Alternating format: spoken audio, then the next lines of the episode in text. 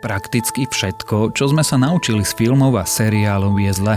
Vikingovia neboli jednoliatou masou, neboli profesionálnymi bojovníkmi, vlastne mnohí ani nepochádzali zo Škandinávie, ani neboli blond. Skrátka, keď sa vedci teraz pozreli na gény, zdá sa, že s vikingami to bolo celé inak. Ja som Tomáš Prokopčák a počúvate Zoom, týždenný vedecký podcast denníka Sme a Rádia FM. Tento týždeň sa dozvieme, v čom sú naše predstavy o vikingoch nesprávne, zistíme, Vidíme, že Slnko prichádza do nového cyklu a čo to pre nás znamená i ako a prečo je nový koronavírus špeciálne nebezpečný pre obéznych ľudí. Keď sa spomenú vikingovia, v mysli sa objaví jednoliatý obraz statní, neochvejní bojovníci so svetlou pokožkou, plavými vlasmi a bradou, ktorí pred viac ako tisíc rokmi prepadávali čas Európy a plavili sa po moriach. Je to obraz, ktorý prevláda aj v súčasných popkultúrnych predstavách vrátane seriálov či kníh, no podľa novej genetickej analýzy je táto predstava zavádzajúca a chýbajú jej ďalšie kľúčové detaily. Štúdia v prestížnom časopise Nature hovorí, hovorí, že mnohí vikingovia vôbec nemali blondiavé vlasy, pôvodom neboli zo Škandinávie a niektorí boli vikingom iba z povolania.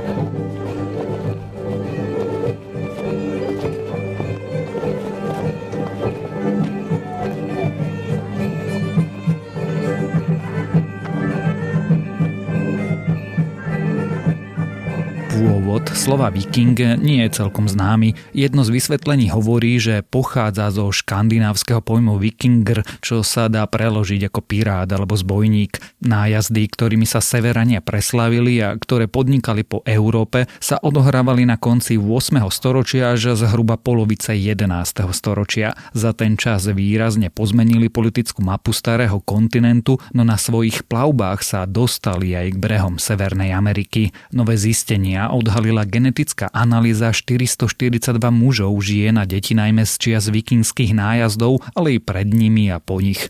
Pochádzali z 80 rôznych vikingských pohrebísk roztrusených pod severnej Európe, po Baltii, Rusku, Polsku, Anglicku, Taliansku aj Grónsku. Genetická analýza ukázala, že jednotlivé populácie vikingov v Škandinávii, teda Norska, Švédska a Dánska, boli viac izolované, než sa predpokladalo. Nestretávali sa medzi sebou toľko ako s národmi mimo Škandinávie je dokonca možné, že vikingské populácie boli znepriateľené, domnievajú sa aj výskumníci, no nemajú to čím dokázať. DNA taktiež odhalila, že dánsky vikingovia chodili do Anglicka, švédsky sa vydali na územie dnešných pobaltských štátov, zatiaľ čo norsky preplávali až do Írska, Islandu aj Grónska. V pozostatkoch tiež našli veci značnú genetickú rozmanitosť ešte pred érou nájazdov, ktoré sa začali koncom 8. storočia. Rozmanitosť naznačovala, že do Dánska migrovali obyvatelia južnej Európy. Severania tak v sebe mali aj gény ľudí, ktorí obývali euroazijskú step. Vedci tak zistili, že vikingovia nemajú len škandinávsky pôvod, keďže našli genetický vplyv južnej Európy a Ázie. Prekvapením bolo, že vikingovia mali vo veľkej miere tmavé vlasy, dokonca vo veľa väčšej než dnešní obyvatelia Škandinávie. Slnko je už oficiálne 9 mesiacov v novom solárnom cykle. V poradí 25. cyklus sa začal v decembri minulého roka, keď bola aktivita našej hviezdy na minime. Zistenie oznámil americký Národný úrad pre letectvo a vesmier na svojom webe. Vedci odhadujú, že nový cyklus bude približne rovnako pokojný ako predošlý. Neznamená to však nulové riziko prípadných extrémnych úkazov ako sú slnečné erupcie, ktoré by mohli narušiť napríklad komunikáciu na Zemi. Sledovanie správania našej hviezdy je ale dôležité aj pre budúce vesmierne misie vrátane plánovaného návratu ľudí na mesiac.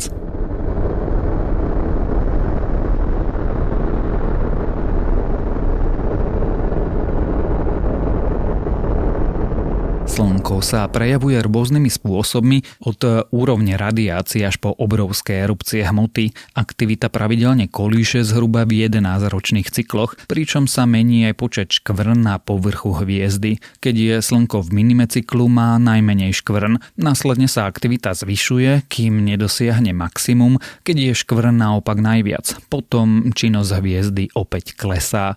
Prvýkrát tmavé škvrny pozorovali ďalekohľadmi na začiatku 16. storočia, keďže spolahlivé údaje o počtoch škvrn siahajú do polovice 18. storočia, začiatok prvého zaznamenaného slnečného cyklu sa datuje do roku 1755. Uplynulý 24. cyklus sa začal v roku 2008 a skončil sa v decembri minulého roka, keď je dosiahol svoje minimum. V porovnaní s niekoľkými predchádzajúcimi cyklami bola v uplynulom naša hviezda veľmi pokojná. Slnko malo oveľa menej škvrn a teda aj menej erupcií. Vedci predpokladajú, že podobne na tom bude aj súčasný 25.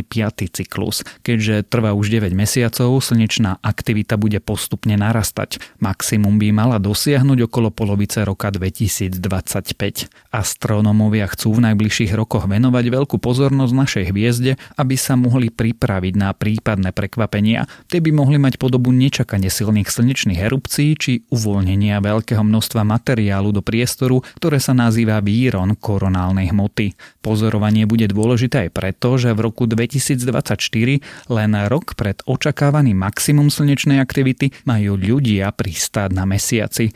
NASA nechce astronautov vystaviť nebezpečnému žiareniu zo Slnka, keďže ich nebude chrániť magnetické pole Zeme.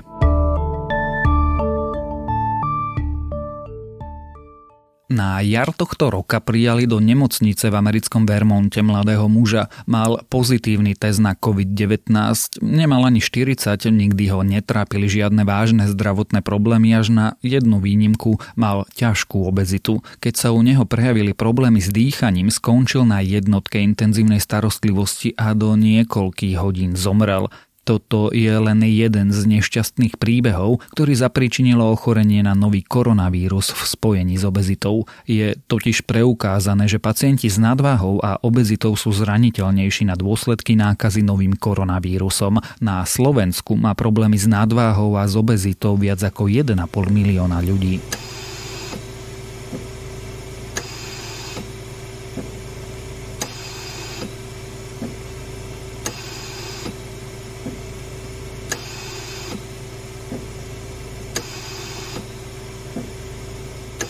Ľuďom s nadváhou tlačí tuk v oblasti brucha na bránicu. Tento veľký sval ležiaci pod hrudnou dutinou im preto naráža do pľúc, čím obmedzuje prúdenie vzduchu. Zníženie objemu vzduchu v plúcach môže vyústiť do kolapsu dýchacích ciest. Aj preto môžu pacienti s nadváhou alebo s obezitou, ktorým vyšli pozitívne testy na COVID-19, pociťovať intenzívne ťažkosti s dýchaním. Navyše sa preukázalo, že tuk je nositeľom veľkého počtu receptorov, ktoré sú sú pre koronavírus akýmisi vstupnými bránami do buniek. Obezní ľudia majú týchto receptorov viac.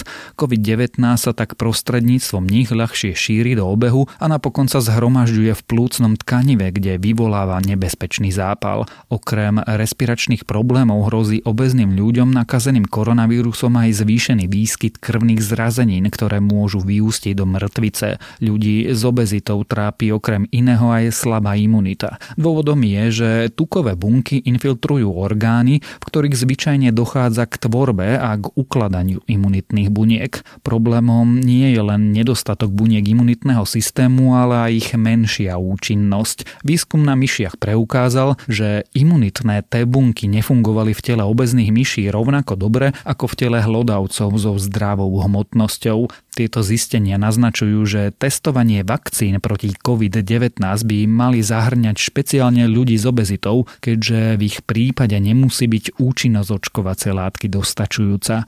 Výsledky viacerých výskumov potvrdzujú, že zníženie telesnej hmotnosti o 5 až 10% u obezných pacientov a dlhodobé udržanie novej hmotnosti znižuje hrozbu predčasného úmrtia. Obezní ľudia, ako aj ľudia s nadvahou by si však v čase pandémie mali na seba dávať zvýšený pozor. Pravidelným cvičením a zdravým chudnutím by mohli znížiť pravdepodobnosť závažného prejavu COVID-19 v prípade, že u nich dôjde k nákaze.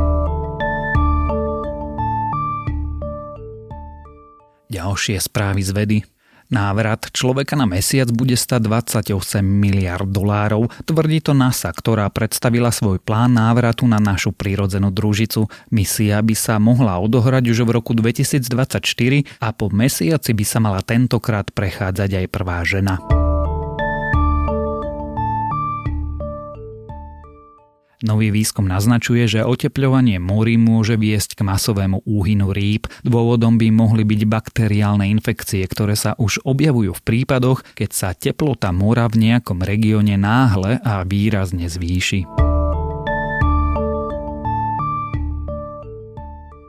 Aby prvé mikróby dokázali prežiť na mladučkej Zemi bez kyslíka, odkázané boli na arzén. Tvrdí to nový výskum, ktorý opisuje, ako pred výskytom kyslíka život pri fotosyntéze využíval práve arzén. Dôkaz o možnosti takéhoto cyklu veci napokon našli aj dnes v nehostinných podmienkach púšťa Atakama.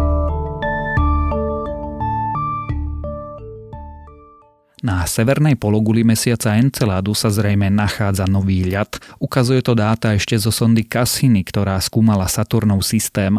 Infračervené zábery teraz ukázali, že povrch mesiaca tvorí ľad z jeho vnútra. A ak vás tieto novinky z vedy zaujali, viac podobných nájdete na webe tech.sme.sk.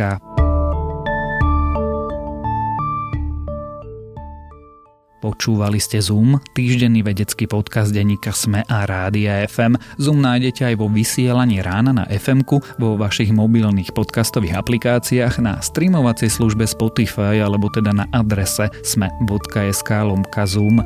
Ja som Tomáš Prokopčák a texty napísali Michaela Naďová a Matúš Beňo.